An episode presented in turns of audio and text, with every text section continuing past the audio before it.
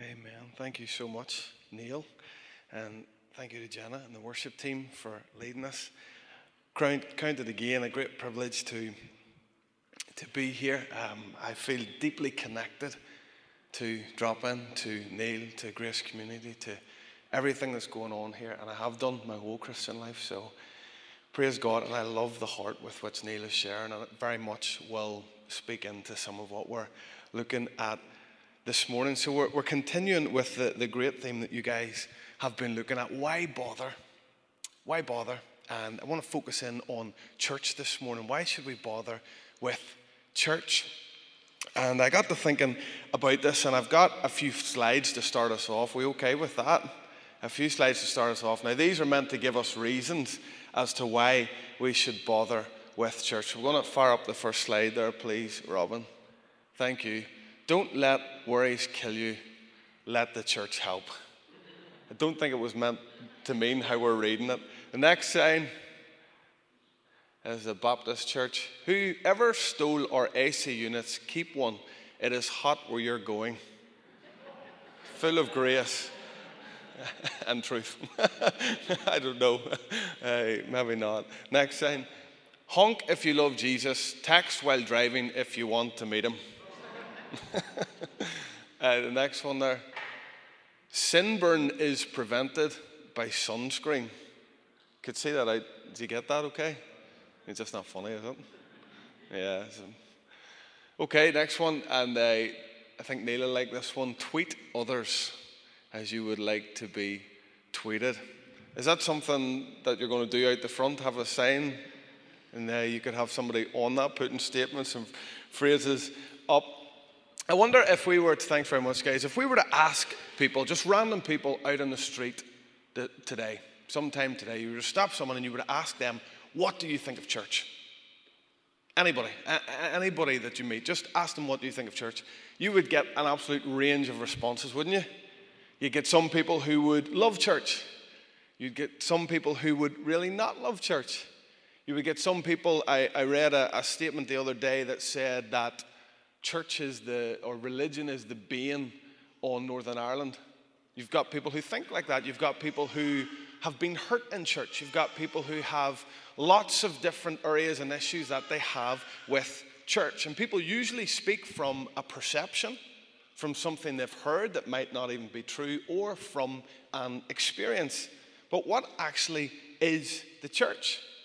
And that's what I want us to focus in on this morning because the church is glorious. The church is beautiful. And, more than that, the one who set up and established the church, and Neil prayed it, Jesus is the reason for the church. And Jesus, I want us to capture afresh who he is this morning and be inspired, motivated, changed, and totally set on fire by who he is this morning. He is behind the church. So if you've got a Bible with me, with you, please turn with me. I can nearly speak this morning to Matthew chapter 16. And we're going to read from verses 13 through to 18. And this is actually the first time in the New Testament where the word church is mentioned, and it is mentioned by Jesus. So, Matthew chapter 16, starting in verse 13. When Jesus came into the region of Caesarea Philippi, he asked his disciples, saying, Who do men say that I, the Son of Man, am? So they said, Some say John the Baptist, some Elijah, and others Jeremiah or one of the prophets. And he said to them, But who do you say that I am? Simon Peter answered and said, You are the Christ, the Son of the living God.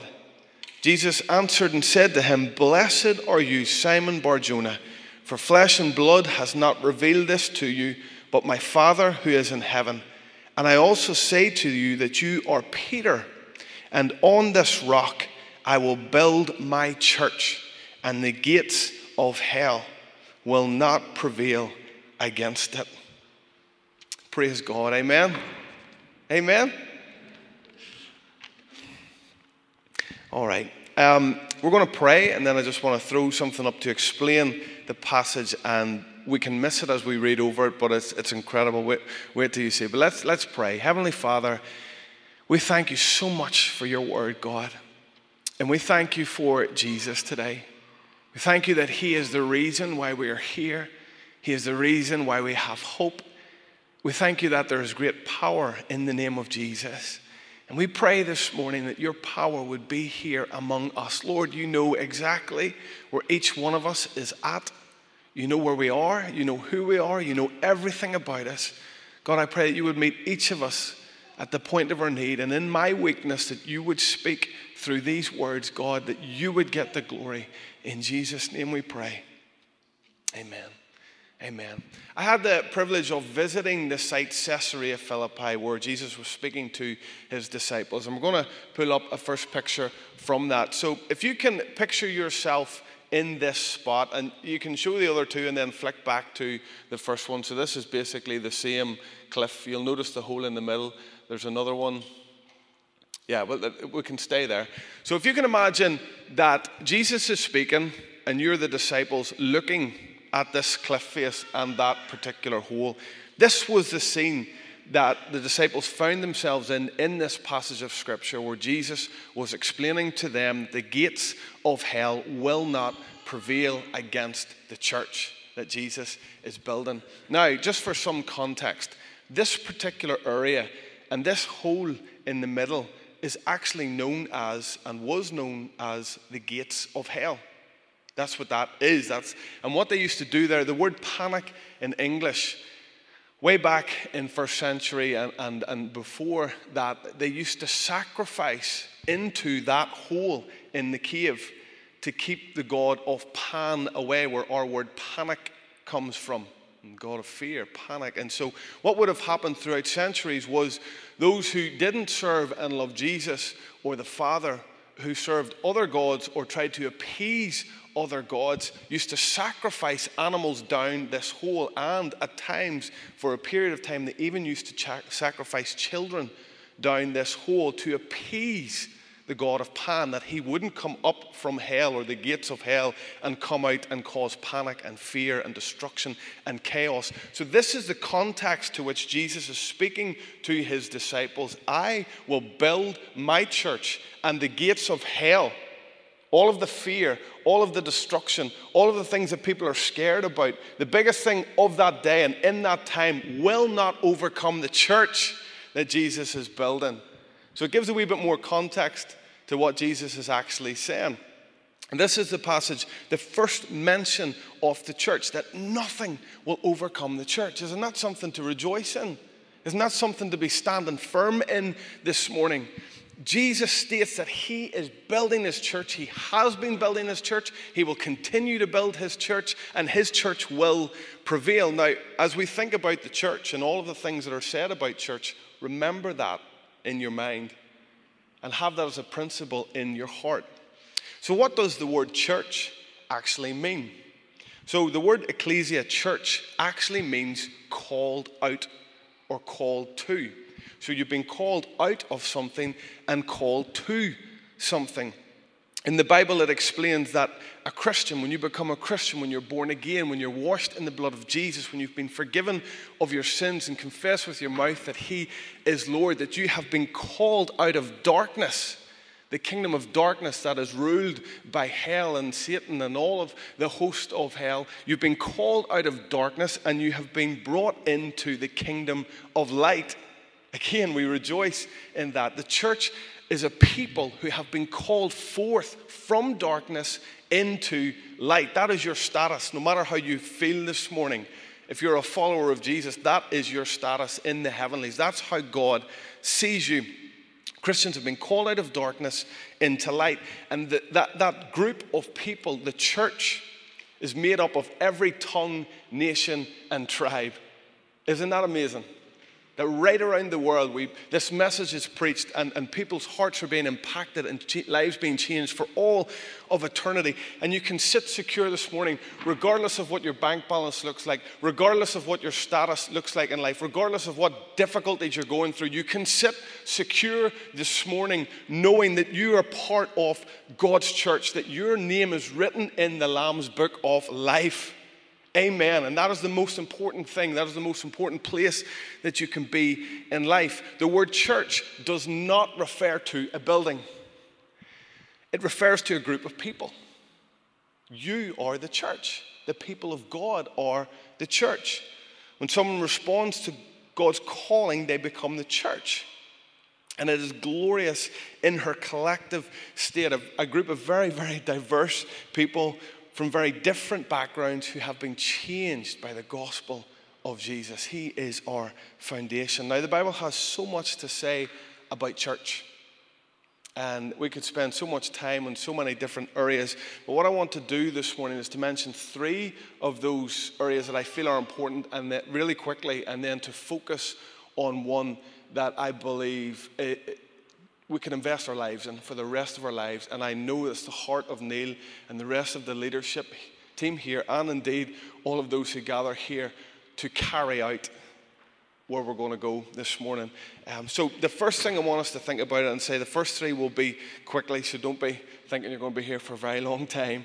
Um, the church, and we've said it already, the church is being established by Jesus, has been established by Jesus, and is being built by Jesus.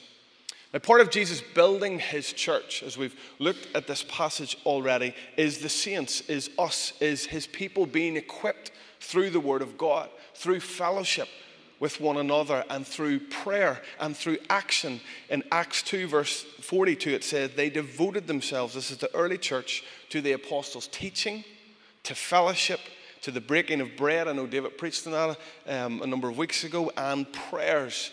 The reality is this we need each other.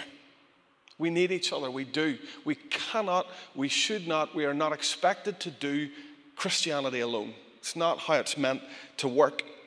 In fact, Hebrews 10, verse 24 and 25 says, Let us consider how to stir up one another in love and good works, not neglecting to meet together. In other words, come to fellowship gatherings like this this morning, as is the habit of some who, who neglect to meet together, but encourage one another and all the more as you see the final day approaching, that day when God will return and take his church. Now, I don't want to spend a lot of time on this, but I need to say it.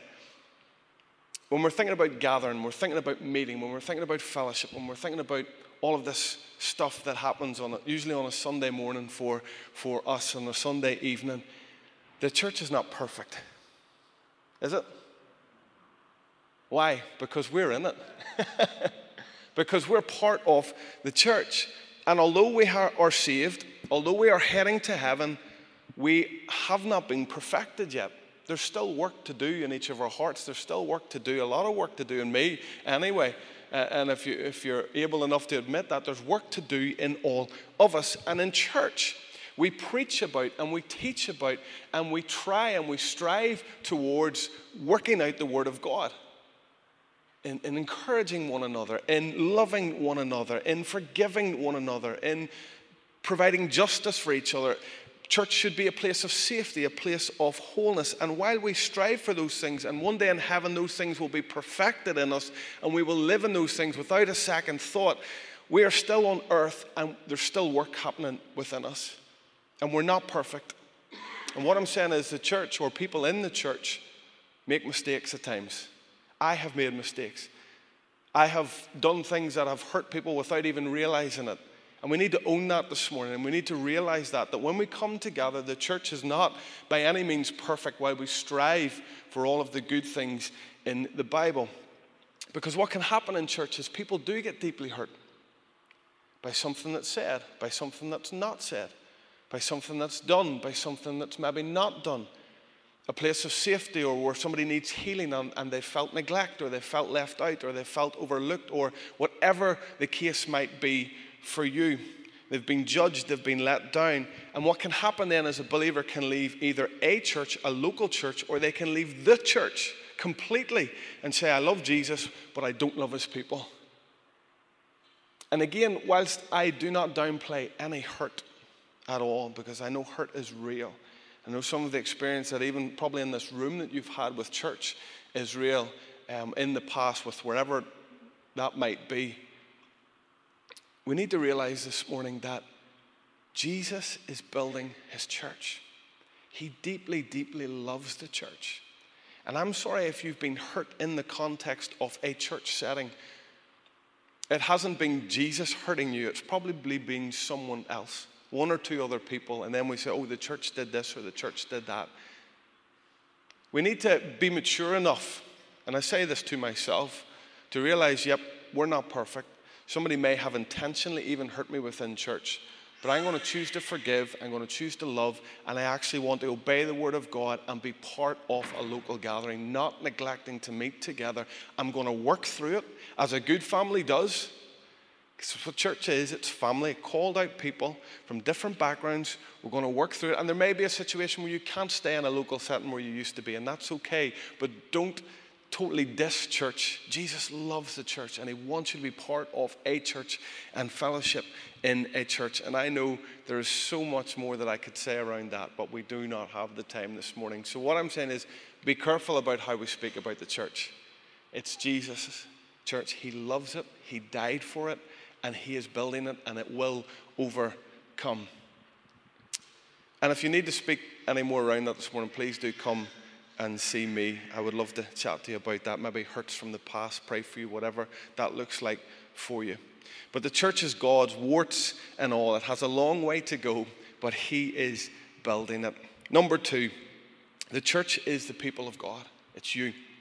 It's not a building, it's not a location, it's not a place that we meet in on a Sunday morning. It is you. You are part of the church. And two things from this as a member of God's church, and I don't mean a local body, I mean the church worldwide, universal, you as an individual have the Holy Spirit living in you. You are the temple of God. You are the temple of the Holy Spirit. God actually dwells in your life. Isn't that incredible to think that? That you have that connection and that closeness with God. But not only that, the church is a living body. So not only do you have God living in you, you are part of a living body. Romans 12, verse 4 and 5 says, For as in one body we have many members, and the members do not all have the same function, so we, though many, are one body in Christ and individually members, get this, of one another. So we are connected to one another through the cross of Jesus Christ. That, that's just fact. That is biblical truth. There is one church made up of one body. And whilst you have an individual faith with God, your faith is much bigger than that because you're connected to others around you, you're connected to the church. There are no lone rangers. We were saved to a body of believers. And part of being saved to a body of believers is serving one another, is loving for one another, is caring for one another. And that's what I do love that about this fellowship. It's not one person at the front does everything and expected to do everything. And if something isn't done, that person is blamed. You are all, and I know this because I've seen it, are very good at caring for one another. That's how it should be because as part of the body of Christ, just like a body has all different parts, the finger doesn't do what the mouth does, the leg doesn't do what an arm does. You are all part of the body with unique and special gifting to serve the local church and to serve in the community and to serve one another. The Holy Spirit dwells in you, and you are part of this incredible body. Number three, I said I was going to run through these real quick. The church is the bride of Christ. In this mysterious, beautiful picture and reality, the church is the bride of Christ, and He has such love for His church, for His people, for you as an individual.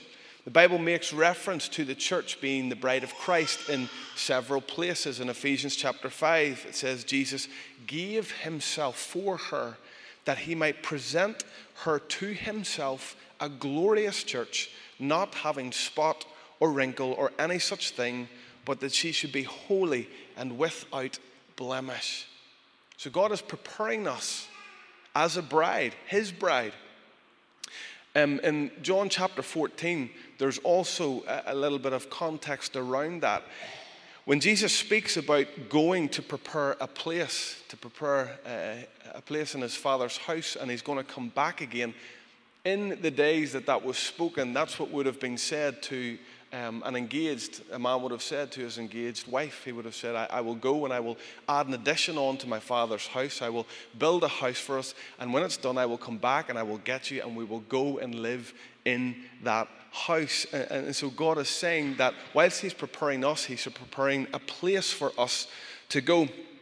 And on the day of resurrection, when God comes back again, for the church. The Bible says that there will be a marriage supper of the Lamb. There is literally going to be a marrying, a, a, a, and that will be a uniting of the church and Jesus Christ for all eternity. We will see Him, we will be like Him, we will be perfected in our faith, and we will be all of the things that we desire to be from the Word of God and to experience in Jesus, we will have in fullness for all eternity. So there is a marriage coming, and the church and those, this body and this this people, and not only this body, but everybody that body that meets faithfully following Jesus and carrying out his word will be part of this marriage to Jesus for all of eternity. So I think there's three really good reasons to be bothered with the church already, right? Three things to look forward to as well. The church is literally the bride of Christ. So we've looked at those three things. church is being built by Jesus and will overcome. The church is the body of Christ we are connected to one another, gifted very uniquely and specially. Every single one of you has been gifted from God, and the church is also the bride of Christ. And for the remainder of our time, and if those three things aren't enough, I want us to focus on one incredible reason why we can be part of the church, why we are to be part of the church, why we can wake up in the morning and jump out of bed with passion and excitement because of what God has in store for the church. And it's simply this the church is on mission. The church is on mission. And I know, again, that this is deeply connected here with the leadership, with the word family on mission. It's exactly what the Bible speaks of. The church is a family and it is on mission, and the mission has been given by God. In recent years, um, companies have picked up this idea of having a mission statement. If you look up companies online, they have goals, they have targets. At university, uh, you are taught in management and in business to create a mission statement for your business so you know what you're aiming for and you can put objectives in place to hit targets, to hit goals. A mission statement is important. I don't know if you know, um, Disney's mission statement is we create happiness by providing the finest entertainment for people of all ages everywhere. Sounds good. Facebook has a mission. Facebook's mission is to give people the power to share and make the world more open and connected. It certainly has done that, sometimes good, sometimes not so good. McDonald's has a mission. And Braden's not here this morning, but he works at McDonald's. McDonald's vision is to be the world's best quick service restaurant experience. Being the best means providing outstanding quality, service, cleanliness, and value so that we make every customer in every restaurant smile. You just need to set a Big Mac in front of me, and I will definitely be smiling anyway. what I find brilliant is the Bible has a mission statement. And it, it, it figured this out way before companies figured it out. It figured it out way before degrees taught. So it figured it out before business gurus thought it was a good idea to put mission statements in place. So, what is the mission of the church? What have you been called out of? Because God, God just doesn't call you out of something, He calls you to something. He calls you to mission. Well, a mission implies two things being sent I don't know if you consider yourself as being sent by God, but you are being sent and having a task given. The mission is clear in the Bible. It can be found in three different passages Matthew chapter 28, verse 16 to 20, Luke 24, verses 44 to 49, Mark 13, verses 10. The mission that we are given to fulfill is this, and you probably know these words very well.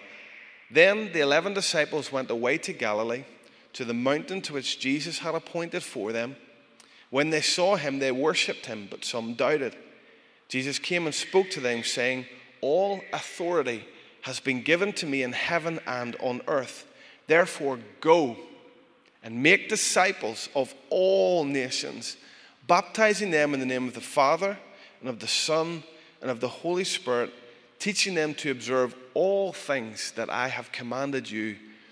And lo, I am always with you, even to the end of the age. That's Matthew chapter 28. Mark 13, verse 10 says, The gospel must be preached to all of the nations. Romans 1, verse 16, Paul writing said, For I am not ashamed.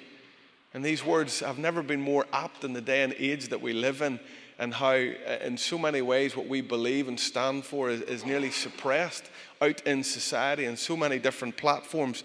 Paul and we as a church, we say this morning, I am not ashamed, not in any arrogant way, because the gospel has the power to save lives. So I am not ashamed of the gospel of Christ, for it is the power of God to salvation for everyone who believes, for the Jew first and also for the Greek. The gospel means the good news. We have good news, the act of proclamation, the work of evangelism, the content of the message of salvation in the wider gospel remit. It's the good news that God is going to remake our world and all the promises that God has said to his people will come to pass. The body will be resurrected, the transformation of the world, the establishment of God's kingdom. It's all part of the good news of Jesus Christ. Thank God, literally, the world is not going to stay the way it is. Jesus' kingdom will prevail, and his church is a vehicle for the kingdom into this world at this time. Our mission as the people of God, just like Jesus when he came to this earth, is to be full of grace and to be full of truth, to be full of both when we're carrying the gospel, to making disciples, to seeing people baptized, to teaching people truth, to, to teaching ourselves and having truth taught to ourselves as Jesus commanded. And praise God, this mission that is designated for the church, it is not a duty, it is a delight for us. It's not a chore, it is a can. It is not a hassle, but it is a highlight for us. We have the privilege of carrying the greatest news that this world has ever heard. We are the carriers of this message, and we have the privilege of bringing it into people's hearts and into people's lives. You, you have that, you have that calling upon your life, you have that grace upon your life, and you have that privilege of doing this. We get to do this. We get to bring the good news of Jesus to the world. And I know in the world we live in, there are so many different ways to do that. And the workplace can be a difficult place at times with restrictions put upon you and policies and all that kind of stuff. But God has a way in every situation for you to be the light of the world. You carry truth, you carry it. And Jesus speaks these amazing words in chapter 28, verse 18, and he says this, we've read it already. The authority, all authority has been given to me, Jesus speaking, in heaven and on earth.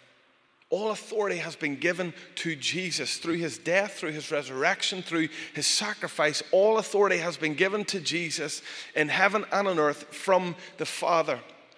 And so when you speak in his name, that authority is carried into the conversation. Um, recently, well, not so much recently, a while back, I was asked to go and collect a prescription from uh, the, the pharmacist for one of my parents. And if I had walked in there and said, Here, give us a prescription there, um, do you think I would have got it? Just anybody's prescription? Absolutely not.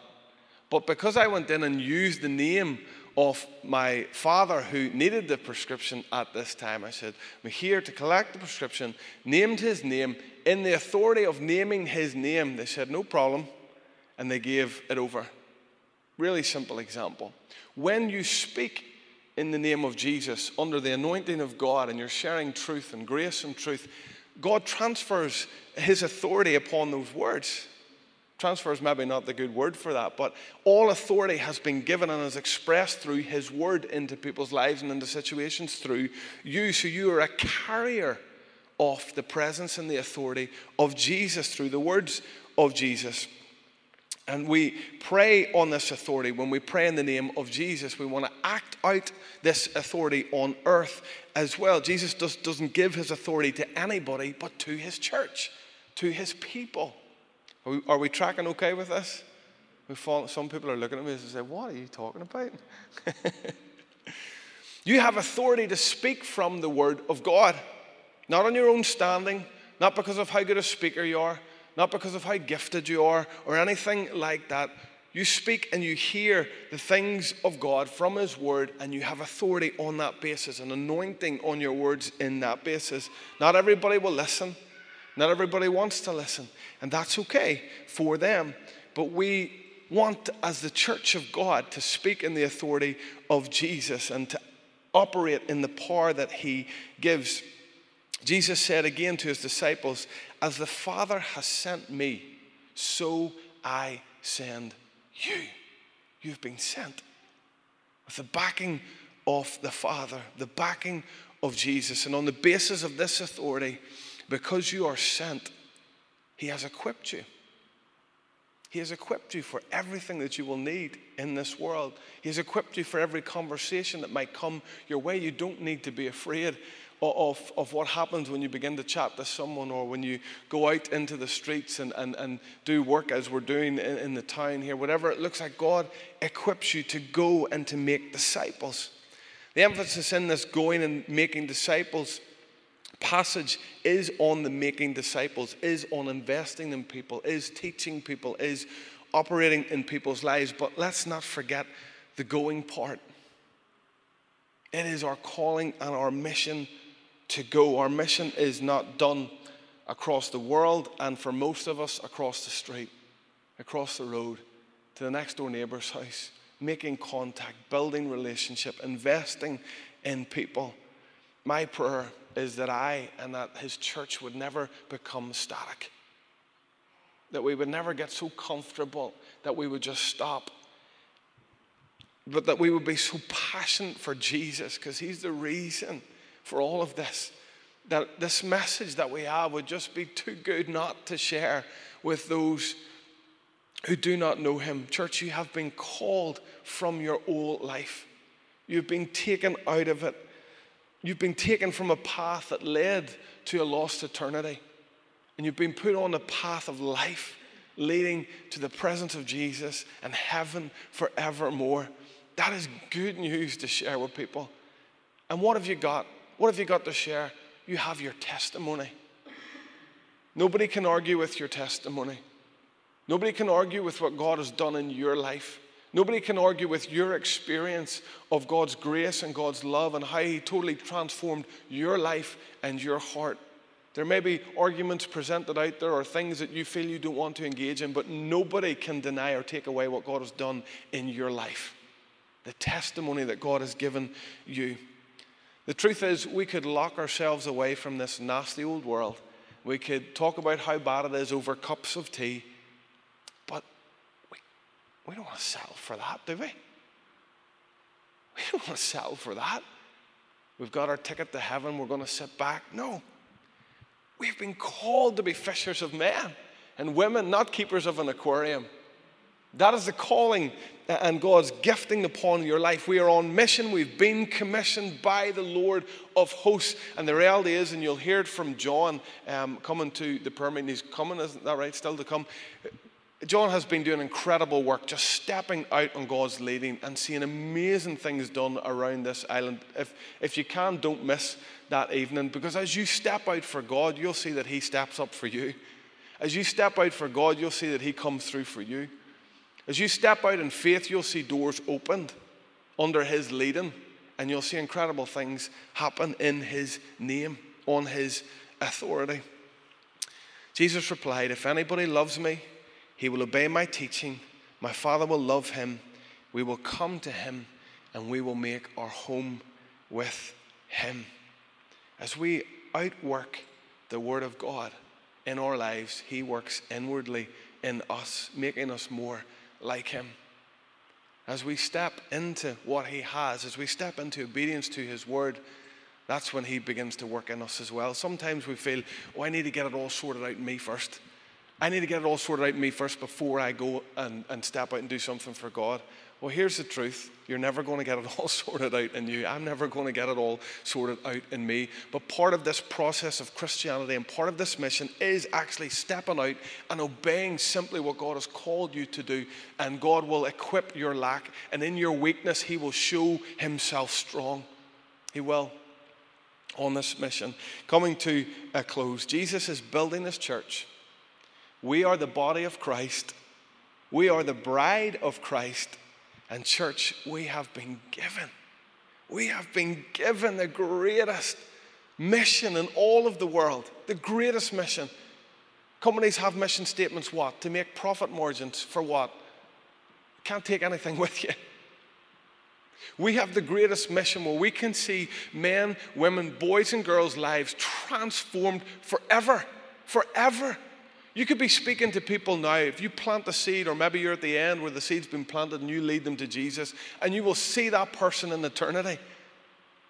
We have the greatest mission, the greatest news, and don't let anybody or anything downplay that or take that away from you. It is biblical truth and it is good. And He is good.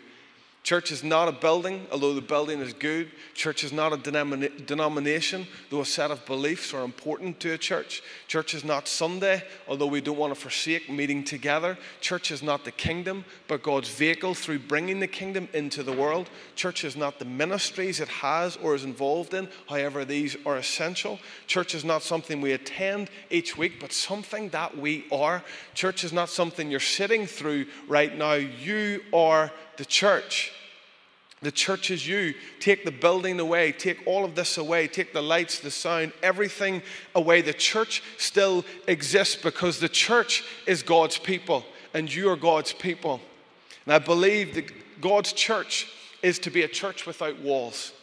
We're sat in here and we're quite glad for a roof today, considering the rain outside. But we want to be a church without walls, a church that is deployed into community, a church that is deployed into workplaces, a church that is deployed into society, carrying this incredible message, being full of grace and full of truth. And my prayer for me and my prayer for you is that that passion for Jesus and that passion for God's word will be stirred in our hearts again.